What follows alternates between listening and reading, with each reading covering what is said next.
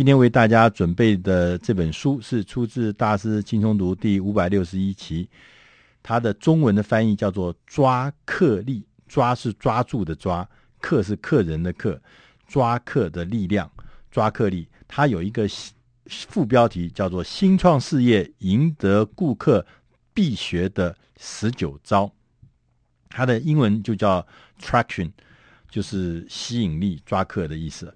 那这本书的作者呢，叫做加布里埃尔温伯格，跟另外一位作者呢，叫做共同的作者叫做贾斯汀马瑞斯。他们两位呢，都是呃创业的成功者，他们曾经创过不同的企业。那他们比较有名的创业的成就呢，就是做那个 DuckDuckGo 的这个创办人。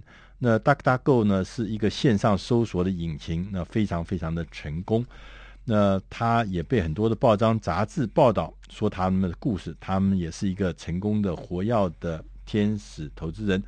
这两位新创的这个这个这两位作作家，那这这个作家呢，他们也是一个新创事业的一个成功者。在他们的这个新创事业的过程中，他们发现每一家新创的事业都必须要有产品，要决定。但是决定成败的关键是要谁拥有那个强大的抓客力，意思就是说，你的产品或你的服务必须有抓客力，才会有客户从不认识你、不了解你，因着你的抓客力而变成你的长期的客户。所以说，很多的好东西，如果你没有建立起你的抓客力的话，那是好东西也是会被埋没的。所以说，他说，在新创公司起飞的时候，必须把追求市场的抓客力当做正中心的中央的目标。那他有讲一些原则，也有讲一些方法。他有讲第一个，他讲了五个原则。他说要使用靶心的架构来开始创造所谓价抓客力。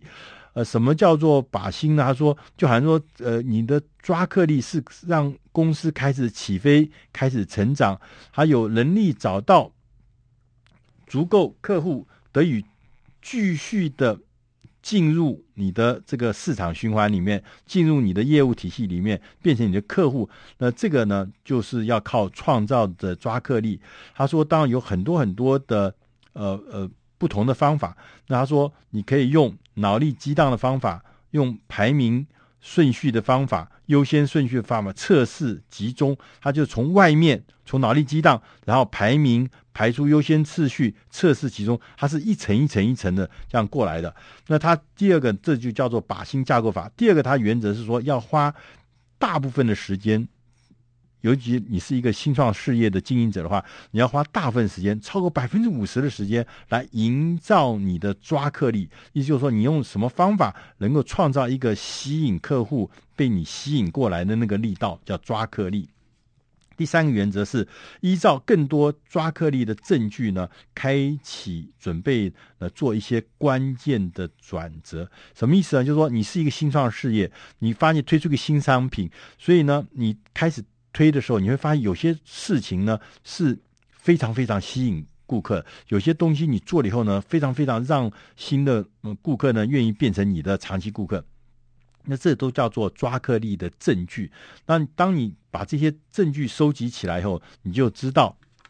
你的新创事业应该要往哪里转弯，要往哪里转折？因为大家都知道，说任何的新创事业是不可能从一而终，就做一个事情就卖这个东西，呃，也不改变，也不调整，就可以一直走到成功，那是不可能的。所以转折点是很重要的关键行为。那但是转折靠什么？就是靠你的一些所谓的抓客力的证据。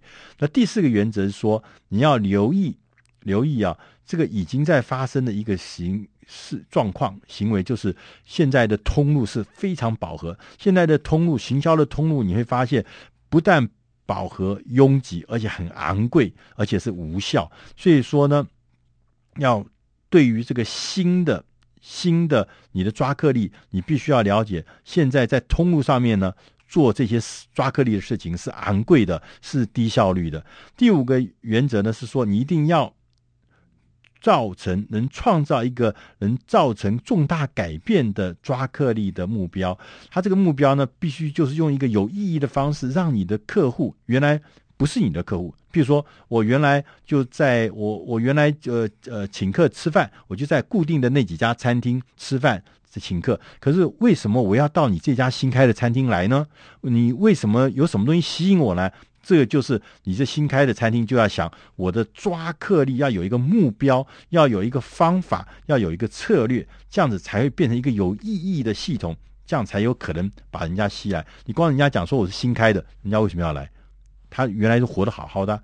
那在书的第二部分呢，他特别告诉我们说，有十九种抓客的管道，就是你怎么样把客户透过这十九种不同的管道，把客户一一的吸进来。好，第一种管道叫做病毒式行销，病毒式行销大家都知道，也都很熟悉。他说这个呢，病毒行销简单的讲，就是说让现在的使用者推荐。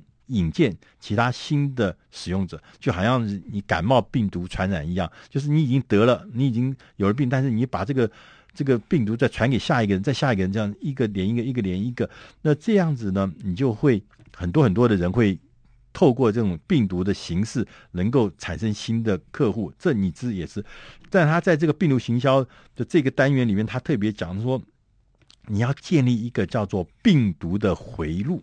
就像一个循环一样，他为什么呃新的人听了你的东西，用了你的服务，呃买了你的产品之后，他会乐意的去跟第二个、第三个他的朋友推荐你的东西呢？让更多的人加入里面，然后形成一个循环。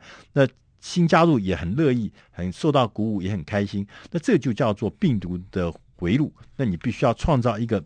病毒的回路，然后把它持续的放大。那第二个管道叫做公共关系。什么叫公共关系呢？他说就是利用传统媒体，譬如说你要接受媒体的报道啦，接受报纸啦、电视啦、报杂志的报道，你的故事报道你成功的呃服务，那这就是呃第二个管道。第三个管道叫非传统的公关。那刚刚前面讲的是公共关系，这是非的。不是的，不一样，什么意思呢？他说，就是你可能要做一些特别的事情来引起媒体的注意啊。那譬如说，你做一些惊人之举啊。这个我记得我们看到有这个牛排店，他说你今天这个头一百个排名的，你只要带一朵玫瑰花来，我呢就送你一克免费的牛排可以吃。像这种就惊人之举，哇，人也来了，然后这个什么媒体也来，大家来报道，对，就来了几千个人，他只送一百个，可是来了几千个人，所以这就是第非传统的公关。第四个管道叫做搜寻引擎的。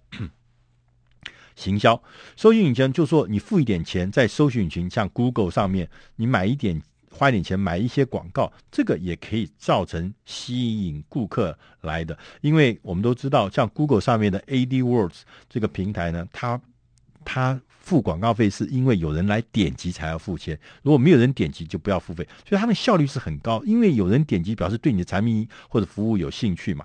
那第五个管道叫做社群网站或是网络广告的呃这个管道。他说我们在 YouTube 啦，在 Facebook 啦这些呃高人气的网站上面刊登广告，这都是一个非常有。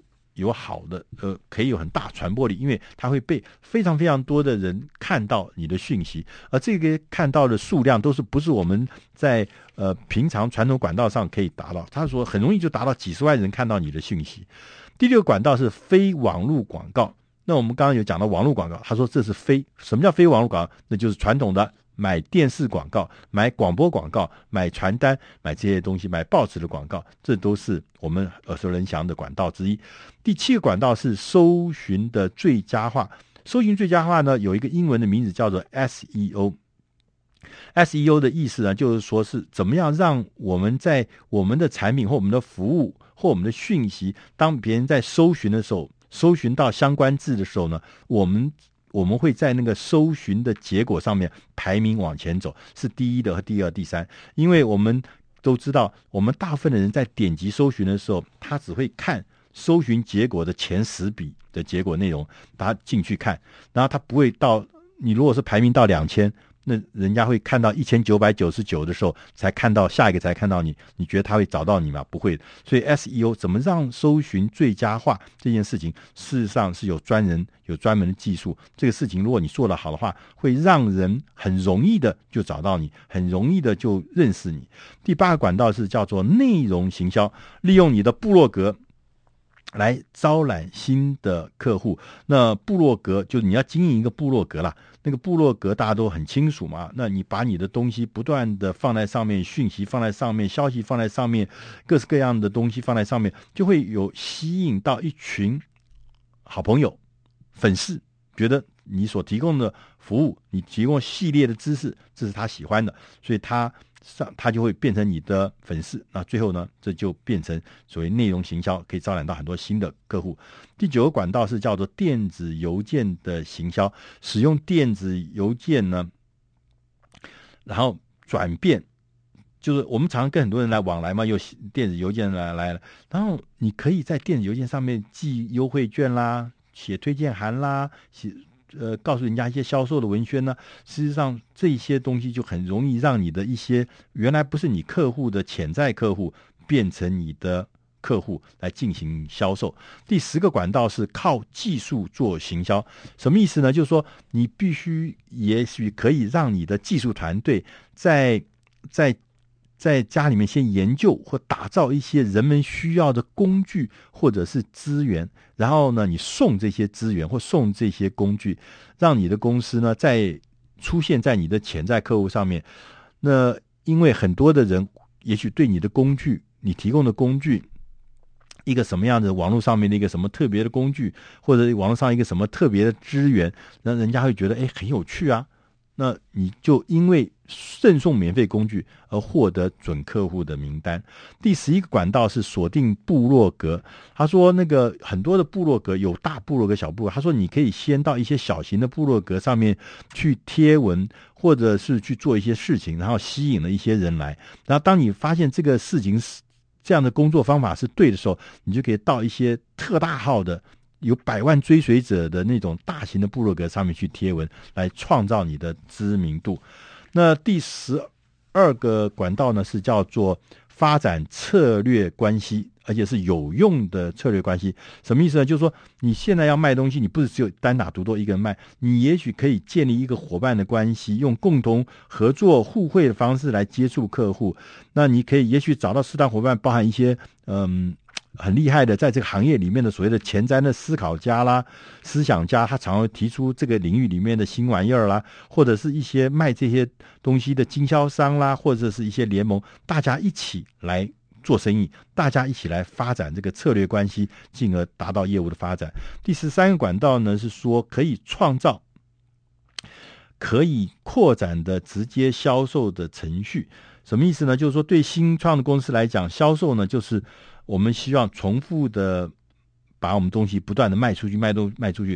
所以他说，你可以建立一个销售的程序，譬如像说我们熟悉的是有效的说漏斗式的销售，让这个客户从最外围呃开始，透过了解、透过认识、透过这个预成，最后呢就变成你的核心的呃重要的呃客户。那这种。这个是你自己可以拓展你自己的所谓的直接销售的程序，建立你自己销售的人脉跟自己销售的团队。那第十四个管道是说，你可以提供新业务呢，提供奖金、佣金。什么叫佣金呢？就是意思就是说，你可以付给一些特定的人，就是说，譬如说周边的人，他可以帮你卖吗？如果他可以帮你卖的话，那你就付给他佣金。而且他说，这个佣金呢是要足够。让人家鼓舞，让人家动心的，否则让佣金给的很少，人家会更不理你。所以你这个佣金要给的够，但是也要小心，不要把佣金付太多，最后你公司无以为继，甚至发生这个亏损。那第十五个是说，要利用现有的平台，比如像 Facebook 啦，像 App Store 啦，这些呢，都是啊、呃，都是很好的呃客户来源。他说你呢？的应用程式，如果你是做应用程式的话，你可以在这里面如果得到高的排名，或者说得到一些故事的推荐或报道的话，都可以得到很好的销路。那第十六个管道是叫商展，商展是一个传统的，就大家聚集在一起，有什么各式各样的展览，你要到相关的展览。他说因为商展这件事情呢，最重要是说它是和客户、合作伙伴还有媒体，大家可以聚集在短短时间之内可以认识互动。那第十七个管道叫做你可以赞助或主办研讨会和活动。你可以像他说，苹果跟甲骨文啊这些公司就非常喜欢办研讨会，非常喜欢搞活动，这也是一个聚集客户的好地方。第十八管道叫做。发表演讲，因为你能够发表演讲，就表示你在这个领域里面你是专家。那人家听了你演讲，就会认识你，会主动了解你。呃。你就会建立起你自己的人脉，所以在很多很多地方上面发表演讲，这是一个好方法。甚至在 YouTube 上面发表影音的演讲，也是一个好方法。第十九个管道，最后一个管道，他说应该要创办一个热社群，这个社群是一群热情的使用者可以聚集的地方。所以他说，你可以创造这样子的社群，然后呃，让这些爱好者。可以变成你事业的传送者，那他们聚集在一起，会为你做各式各样的传播。那以上，呃，我们的内容是出自《大师轻松读》第五百六十一期，它的内容叫做“抓客力”。如果你需要更进一步的资料，欢迎大家去网络上搜寻《大师轻松读》第五百六十一期“抓客力”。以上，谢谢您的收听。